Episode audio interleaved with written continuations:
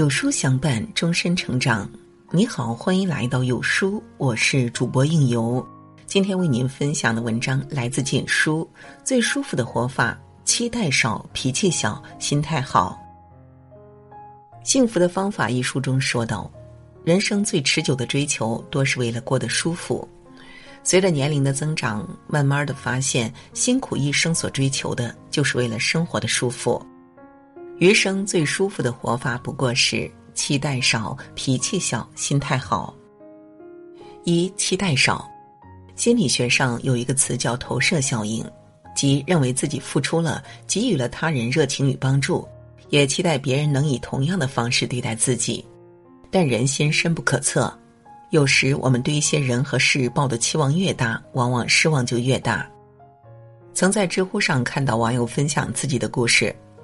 前段时间，自己最好的朋友需要钱，网友毫不犹豫的借给了对方。他认为朋友就该是这样的，有了困难就要帮助。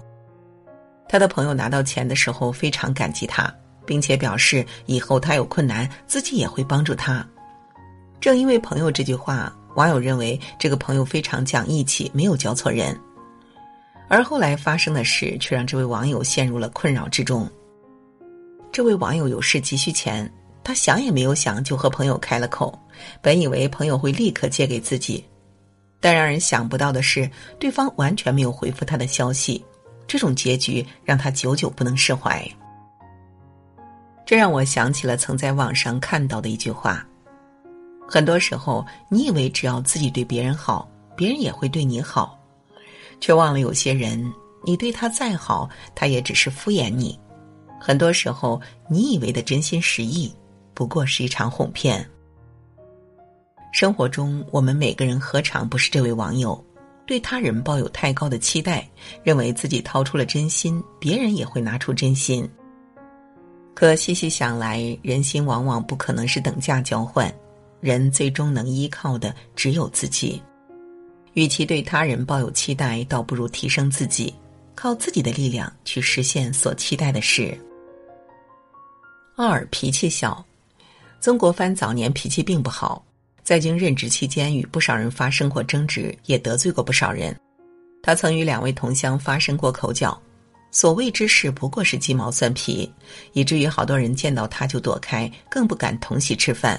曾国藩也多次反思自己，直到咸丰八年七月，朝廷命他入江西重新掌兵，他的改变令人感到惊讶。曾国藩的好友胡林翼说他。重新出山后，慢慢的变得成熟和圆滑。正是因为曾国藩及时收敛脾气，学会平和待人，最终走上了自己的人生巅峰。人们常说，脾气拿出来是本能，压下去才是本事。人生不如意之事十有八九，你越是轻易的发脾气，事态只会越来越糟糕。纵观古今，往往越有本事的人，越能控制住自己的脾气。有句话说得好，一个人的成熟从把脾气调成静音状态开始，在与人相处时脾气要小，这样才不会因为一时情绪失控而说出伤人的话。一个人只有控制好自己的脾气，才能掌控好自己的人生，生活才能更加舒适快乐。三心态好，《道德经》有言：“飘风不终朝，骤雨不终日。”狂风刮不了一个早晨，暴雨也下不了一整天。风雨过后，又是一片蓝天。人的一生亦是如此，风雨飘摇，前路有许多未知的坎坷，最终能否成功渡过难关，其实全靠心态来成。曾看过这样一个故事：两个旅人在沙漠里寻找出口，而他们手中的水仅剩了半瓶。其中一个人想，自己手里只有半瓶水，沙漠这么大，不够怎么办？而另一个人想着，自己幸好还有半瓶水，一定能坚持到找到绿洲为止。这两个人的心态不同，结局也不难想象。前者很快就放弃了，任由被黄沙掩埋；而后者抱着积极的心态，最终走出了沙漠。任何事情都有两面性。我们虽无法改变事情发展的好坏，但我们可以选择看事情的角度。佛家有言：“物随心转，境由心造。”烦恼由心生。